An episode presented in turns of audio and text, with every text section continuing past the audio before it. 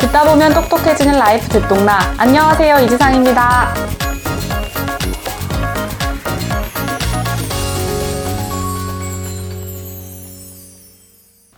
항상 나의 곁에 이 안녕하세요. 듣동나 이지상입니다. 잘 지내셨죠? 오랜만이에요. 저 오늘 피디님이 얘기하기를 요즘 힙한 패션이다 라고 해서 입어봤는데요. 이거 저 진짜 어렸을 때 1997년, 98년 막 이럴 때 유행하던 템들이거든요. 근데 저는 이렇게 패션 유행이 돌아오는 건 진짜 괜찮은데 이때 있었던 위기는 안 왔으면 좋겠다. 막 이런 생각이 들기도 하거든요. 아마 제 연배는 제가 무슨 얘기 하는지 아실 것 같기는 한데 위기 하면 떠오르는 그 단어 IMF 외환위기입니다. 안 그래도 요즘 뉴스를 보면 IMF 이후로 최대 위기다. 뭐 이런 기사들 많이 나오더라고요.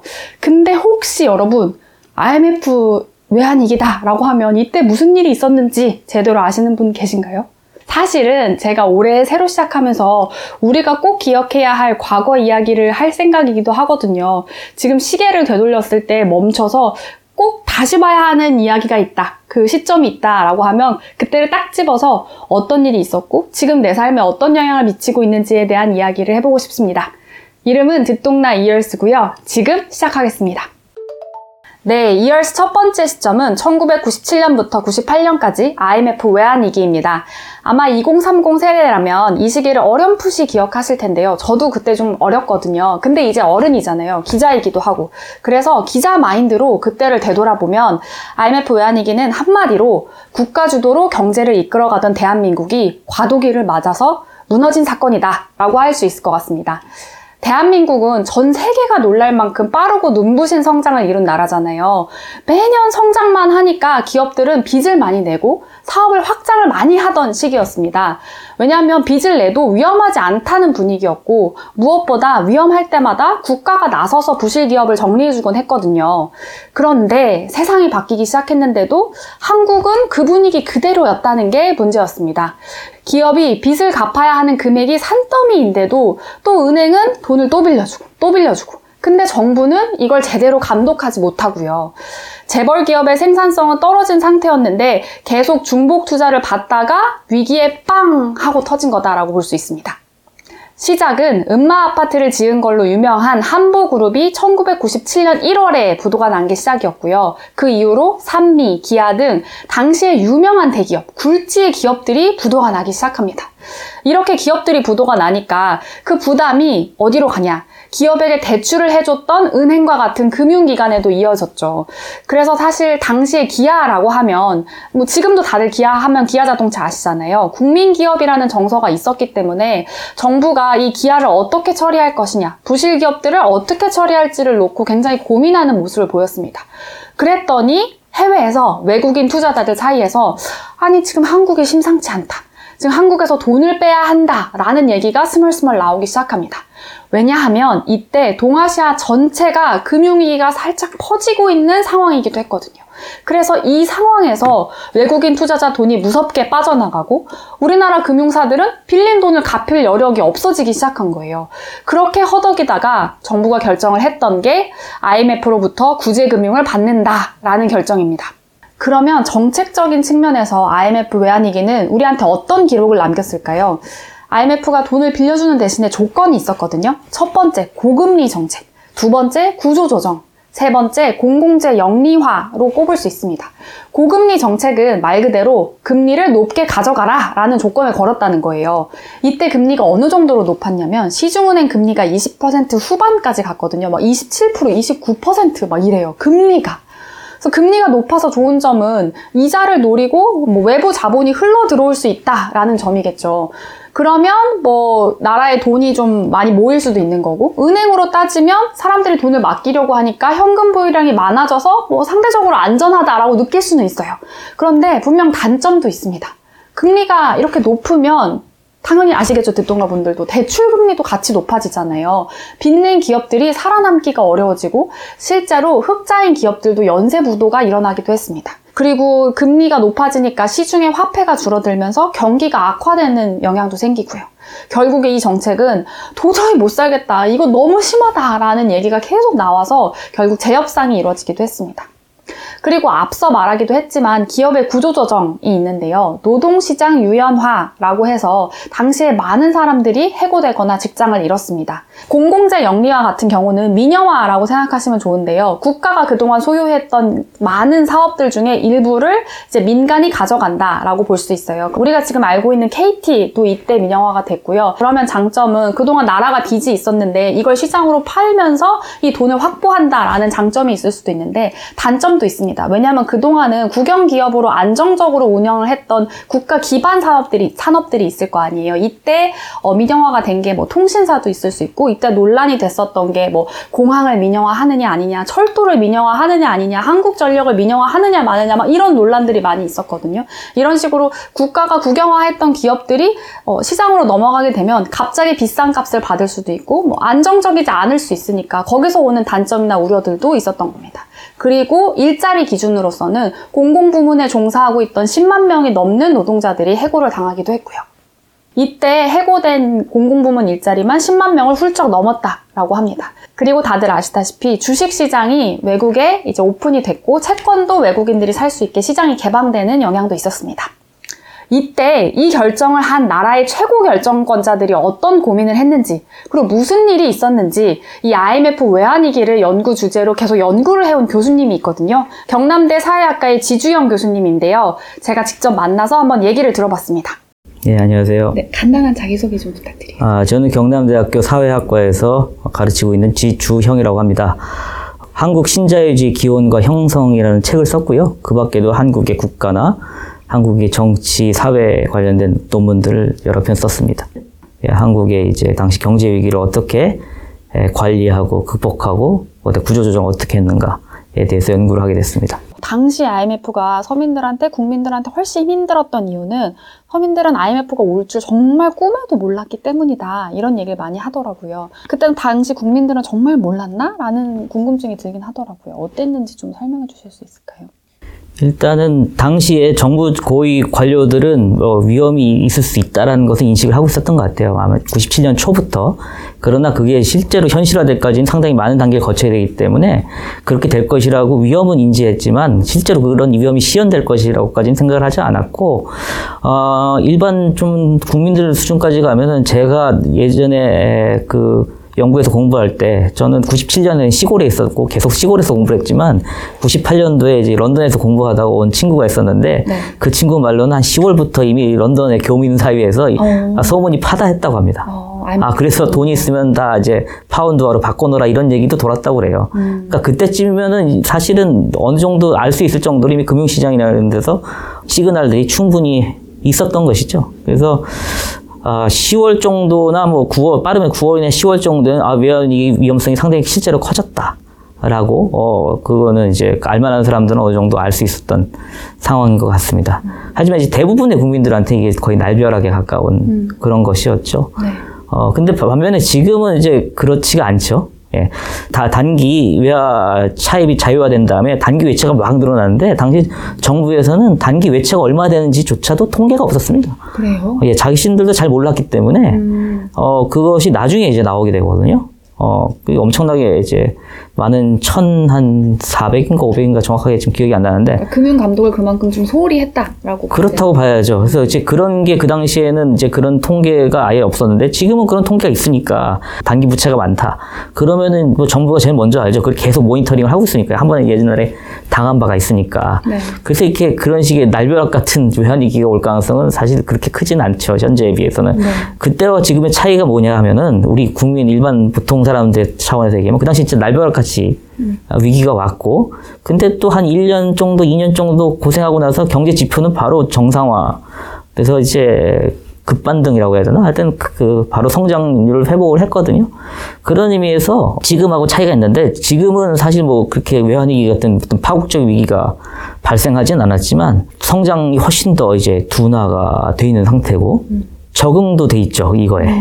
그래서 사람들이 어떻게 보면은 이 적응이 됐기 때문에 두- 이 성장 둔화된 거, 그 다음에 어느 정도의 옛날에 비해서 훨씬 낮은 성장에 대해서 어느 정도 적응이 됐기 때문에 그런 의미에서는 덜 힘든다라고 이제 볼 수 있을 여지가 있는 것 같아요. 근데 이제 사람마다 이건 느끼는 게 다 다르거든요. 그래서 근데 그렇게 볼 수도 있겠지만 적응이 됐기 때문에 사람들이 IMF 때만큼 이제 충격을 어, 덜 느낄 수 있다. 이렇게 볼 수 있는 것도 있지만, 또 다른 면으로 보면 IMF 그 97년 때는 아- 앞에서 말씀드렸다시피 예, 성장을 계속 높은 성장률을 하고 있었고, 그 다음에 이제 그, 어, 보통 국민들이 지금보다 부채 비율이 훨, 그 부채가 훨씬 낮았고요. 우리나라 저축률이 되게 높은 나라였으니까 그때만 하더라도. 그래서 부채가 적어 빚이 적었고 그 다음에 지금과 같은 양극화가 그 당시에도 어느 정도 양극화가 있었지만 지금과 같이 양극화가 심화되기 전이기 때문에 네. 그렇기 때문에 이제 경제 성장이 바로 이제 회복을 하니까 그래도 아 물론 힘들다고는 했지만 이전에 비교해서는 뭐 버틸 수가 있었다면 지금 이게 되게 오랫동안 음. 낮은 성장률에 양 부채도 늘어나고 양극화도 계속된다는 점에서 어떻게 보면 보- 예, 입장에 따라서는 지금이 더 힘들 수도 있다 아, 이렇게. 생각할 수도 있습니다. 예, 그 영화 국가부도의 날 혹시 예. 교수님 보셨어요? 예, 봤습니다. 거기 보면 이제 구제금융으로 가기 전에 정부 윗선에서 어떤 의사결정을 했는지가 이제 극화되어 있잖아요. 뭐 여러 가지 옵션을 검토했다라는 얘기가 얼핏 나오기도 하는데 저는 이 실제로 윗선이라고 하는 그 사람들이 어떤 고민을 했고 막전 막후에 무슨 얘기가 있었는지 막 이런 것도 교수님한테 여쭤보고 싶었거든요. 어땠나요? 그 IMF한테 이제 구제 금융 요청하는 건 가급적 다 이제 피하려고 했는데 결국 IMF 구제 금융으로 가게 된 것은 그거 외에 다른 수단이 없었기 때문입니다. 다른 수단이 이미 다 막혀 있었기 때문이죠. 그러니까 다시 말하면 당시에 하- 그, 그 정부에서 추진했던 게 일단 기본적으로 양자 지원을 이제 원했습니다. 이게 뭐냐면 뭐 일- 미국이나 일본에서 급전을 빌려주어가지고 일단 그 위기를 모면하고 이런 것이 가장 좋다고 생각했고 우리가 가장 좋았던 선택이죠 그게. 그러나 미국에서는 뭐 거부했고요. 어, 그 다음에 이제 일본도 처음엔 도와줄 것 같다가 도와줄 것처럼 하다가 이제 거부를 했습니다. 거기에 이유는 뭐냐면 사실 미국이 일본이 한국을 도와주는 거를 이제 막았죠. 그러니까 압력을 가해서 어, 그 일본의 한국에 대한 지원을 막았습니다. 그왜 막았냐면 어, 미국이 한국한테 직접 지원을 해주지 않는 것과 똑같은 이유인데요. 만약에 국가 간에 이제 지원하게 되면 거기에 어떤 그 조건 이런 것도 붙이기가 되게 어렵거든요. 국가 간에 서로 이제 돈을 이제 주고받는 관계에서는 예, 이제 그런데 이제 IMF라는 제3의 기구를 통하게 되면은 이 IMF가 아, 그 돈을 지원 지, 그 돈을 지원하면서 여러 가지 이제 경제 개혁 조치 같은 것도 요구할 수가 있습니다. 그러면서 이제 당시 미국이 원했던 거는 뭐 한국을 포함해서 이제 동아시아의 시장을 개방하는 거였습니다. 그러니까 이제 뭐, 뭐 상품 시장뿐만 아니라 제일 중요한 건 자본 시장을 개방해서 미국인들이 한국에 이제 투자를 할 수 있게끔 그러니까 뭐 주식 시장, 뭐 채권 시장, 또 부동산 투자 이런 것들 할 수 있게끔 하는 거였고 이제 IMF를 통해서 그 목적을 달성하려고 한 거죠. IMF는 미국이 실질적으로 통제를 하고 있는 곳입니다. 뜻이 말하면 IMF에서 미국이 반대하면 아무것도가 안 되게 돼 있거든요. 그래서 그렇기 때문에 이제 미- 아, IMF 이사회를 통과할 때 미국의 승인이 필요하거든요. 그래서 IMF 이사회를 실질적으로 장악을 하고 있기 때문에 통제를 하고 있기 때문에 그래서 미국 입장에서는 IMF를 통해서 어, 지원하는 것이 미국의 이익에 맞다고 생각해서 IMF 쪽으로 몰아갔고요. 그 임창열 부총리라는 분이 결국 IMF 이제 구제금융 신청의 당사자인데 그분이 말씀이 어, 외통수에 걸린 것 같았다. 아, 그렇게 옛날 이제 인터뷰 같은 데서 말씀을 하신 적이 있습니다. 그래서 다른 수- 방법이 없었고요. 그 당시로는 IMF 가는 거 외에는. 예. 그때 보면 1997년 당시가 이제 대통령 선거가 있었잖아요. 김영삼 정부에서 김대중 정부로 넘어가는 그 대통령 선거 시기였기 때문에 정부가 굉장히 정무적인 선택을 막 고심을 했고 그래서 사태가 악화됐다. 뭐 기아 사태든 간에 이런 여론을 너무 의식했다. 뭐 이런 지적도 있던데 그 부분에 대해서는 어떻게 보세요? 예, 97년에 이렇게 경제 위기를 맞았을 때 이제 정치적인 리더십이 안정되지 않은 상태라는 것이 크게 작용을 한 것은 맞습니다. 그래서 1997년 초에 한포그룹이 이제 부도 이제 도산 위기가 처하게 되죠. 네. 가장 크게 문제가 된 게 이제 한국그룹이 엄청나게 빚을 졌거든요. 부채 비율이 2000%가 넘었습니다. 아, 그러니까 그런 빚을 어떻게 지게 되냐면 이거는 뭔가 은행에서 한국그룹에 대출하게끔 어떤 특혜가 있었던 것이죠. 네. 그러니까 정치권에서 압력을 가했다는 것이, 것이었습니다. 간단히 말하면 정치권의 실세가 그렇게 지목되는 사람이 바로 김영삼 대통령의 아들이었던 김현철 씨였고 그래서 김현철 씨가 구속이 됩니다. 근데 여기에 이제 김영삼 대통령이 충격을 받아가지고 당시 경제부총리였던 강경식 씨한테 앞으로 대기업 부도 내지 말라고 이렇게 부탁을 했다고 합니다. 그 부총리 입장에서 가급적 이제 기아 자동차도 이제 부도 처리를 하고 싶은데 그 사람 입장에서는 그게 쉽지가 않은 거죠. 끌고 갔고요. 그 다음에 이제 당시에 기- 기아 자동차가 회장 김성원 김선홍 씨란 분이 이제 회장이었는데 우리가 뭐 기아는 이제 기아그룹 그 당시 재벌인데 다른 재벌과 좀 다른 점이 그 김선홍 회장이란 분이 기아그룹에 대해서 지분이 하나도 없었어요. 어, 그래요. 예. 그러니까 전문 경영인이었는데 그래서 지하 이제 그 기아 그룹을 갖다 재벌 총수처럼 갖다가 이게 좌지우지하고 있었던 것이죠. 근데 기아 그룹 전체가 어려워지니까 야 당신이 책임을 지고 물러나야 된다 이렇게 외부에서 압력이 들어온단 말이죠. 근데 이제 경영권을 놓기는 싫었던 거죠. 그래서 이 사람이 이제 뭐 언론 플레이도 하고 이러는 거죠. 그래서 어 나, 나는 지금 그 주식도 지분이 다 하나 없고 이건 난 전문 경영인이고 그래서 여기는 우리 기아는 재벌 총수 뭐 일부 총수 집안이 지- 지배하는 그런 기업이 아니라 이제 국민 기업 같은 거다 이렇게 이렇게 포장을 해가지고 선전하고 그리고 이제 거기에 이제 당시에 이제 신한국당의 이제 이회창 대통령 선 이제 후보가 될 사람이 이제 거기 가서 그, 지, 그 지지를 하는 거예요. 그래서 당시 제3자 매각을 추진했었는데 정부에서 이제 그게 무산이 됩니다. 어, 정부가 일시적으로 국유화하겠다. 기아 자동차를 그리고 나서 법정 관리 신청을 하겠다 이렇게 발표를 했는데 이게 이제 당시에 이제 동남아 위기하고 이제가 이제 홍콩이나 이런 데로 이제 확, 확산되고 있었는데 네. 그거랑 이제 시, 이 시점이 겹친 거예요. 그래서 네네. 당시 외국 투자자 입장에서는 아, 이 기아 자동차가 부실한데 부실 채권이 엄청 많은데 기아 자동차한테 물린 이거를 정부가 감당하겠다고? 어, 정부가 부실해지는 거 아니야? 이렇게 판단을 해가지고 오히려 더 어, 그 이후로부터 외국 자본이 어, 이탈하게 되는 그런 계기가 됐죠. 그러면 이런 결정이 윗선에서 이뤄지는 동안 서민들의 삶은 어땠을까를 보면 정말 그야말로 쪼들리고 쪼그라드는 삶이었습니다. 부동산은 10개월 만에 12.4%가 하락했다라는 기록이 있더라고요. 그리고 경제 성장률 같은 경우는 1997년 4분기 기준이 3.9%였는데요. 1998년 3분기는 마이너스 6.8%가 됐습니다. 이게 정말 빠른 속도로 추락했다. 어느 정도로 경제가 추락했는지 느껴지실지 모르겠는데 주식으로 따져보면요. 종합주가 지수가 한때 200까지 떨어졌어요. 200포인트가 떨어졌다는 게 아니라 주가 지수가 200까지 떨어진 적이 있었습니다. 그리고 불사신화라고 불리던 금융기관들도 문을 닫았는데요. 이게 무슨 말이냐면 은행이 사라졌다는 거예요. 뭐 지금은 아마 기억 못 하실 텐데 경기은행 등 다섯 개 은행이 퇴출된 걸 포함해서 100개 넘는 금융기관이 문을 닫았습니다. 어, 이 이후에 제일은행 같은 경우는 외국 자본의 매각이 되기도 했고요. 그리고 앞서 이야기했듯이 기업이 구조조정을 하기 때문에 많은 사람들이 직장을 잃었습니다. 이때 기사를 제가 많이 찾아봤는데 이때 보면 다들 살림살이가 어렵다 보니까 아이들을 유치원에 못 보내는 가정이 늘어서 기사에 18년 만에 유치원 취원율이 감소했다라는 말이 나오더라고요. 그리고 대학 휴학생이 한 해 만에 예전보다 37%가 늘어났다라는 기사도 있었습니다. 그리고 1998년에 지하철 2호선이 생긴 이래로 처음으로 승객이 줄어든 일도 있더라고요. 이때 기사를 찾아봤는데 왜냐하면 다들 직장을 잃었잖아요. 이 2호선은 원래 회사들을 많이 돌잖아요. 근데 출근할 일이 없어진 거예요. 그러니까 사람들이 덜 타게 되는 역사적 기록으로 남아 있습니다. 대신에 사람들이 많이 찾은 지하철역도 있는데요. 어디냐면 4호선의 경마공원역, 그리고 1호선의 도봉산역 이용객이 늘어났다라는 수치가 있습니다. 이게 무슨 뜻이냐면 술 마시고 일확천금을 노리는 사람들이나 아니면 마음이 너무 답답하니까 산이나 가자 라면서 산을 찾는 사람들이 많았다라는 얘기였겠죠.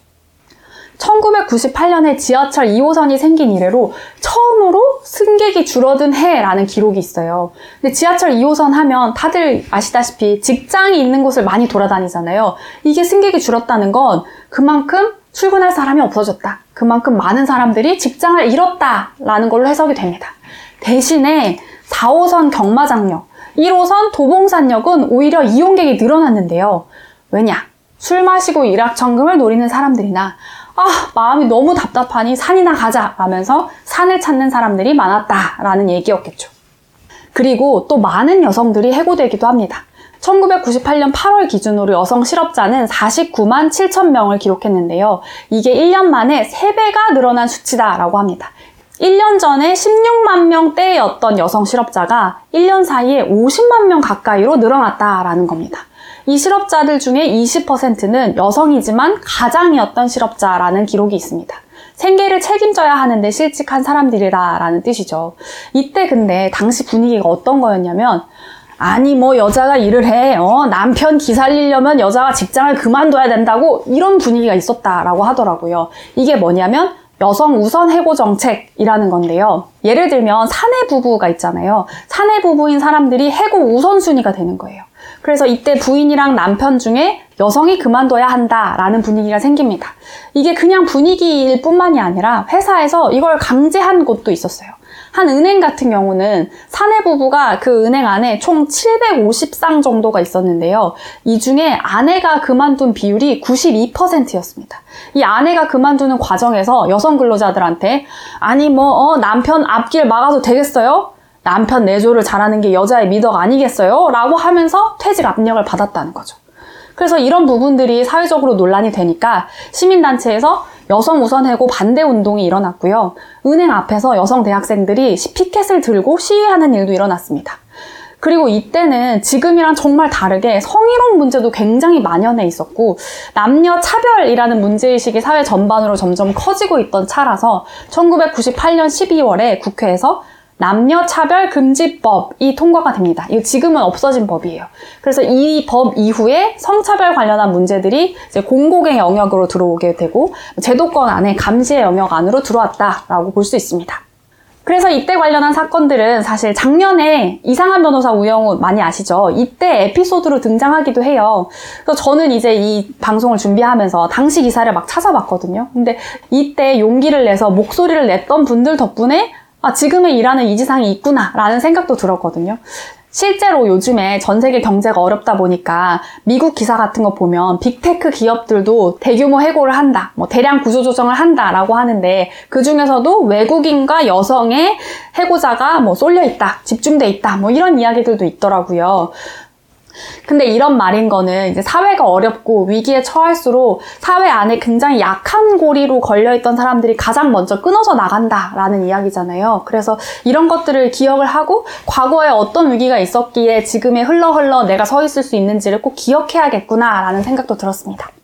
그리고 실업자는 구제금융기간 1년 만에 100만 명이 늘어났습니다. 이때 뉴스를 찾아보면 1998년 기준 한 해 동안 가정의 월 평균 소득이 23% 정도 감소했다라고 나와요. 이게 어느 정도냐면 내가 연봉이 2천만 원이었어요. 1인 가구라고 치면 연봉이 갑자기 1,500만 원으로 줄어든 거예요.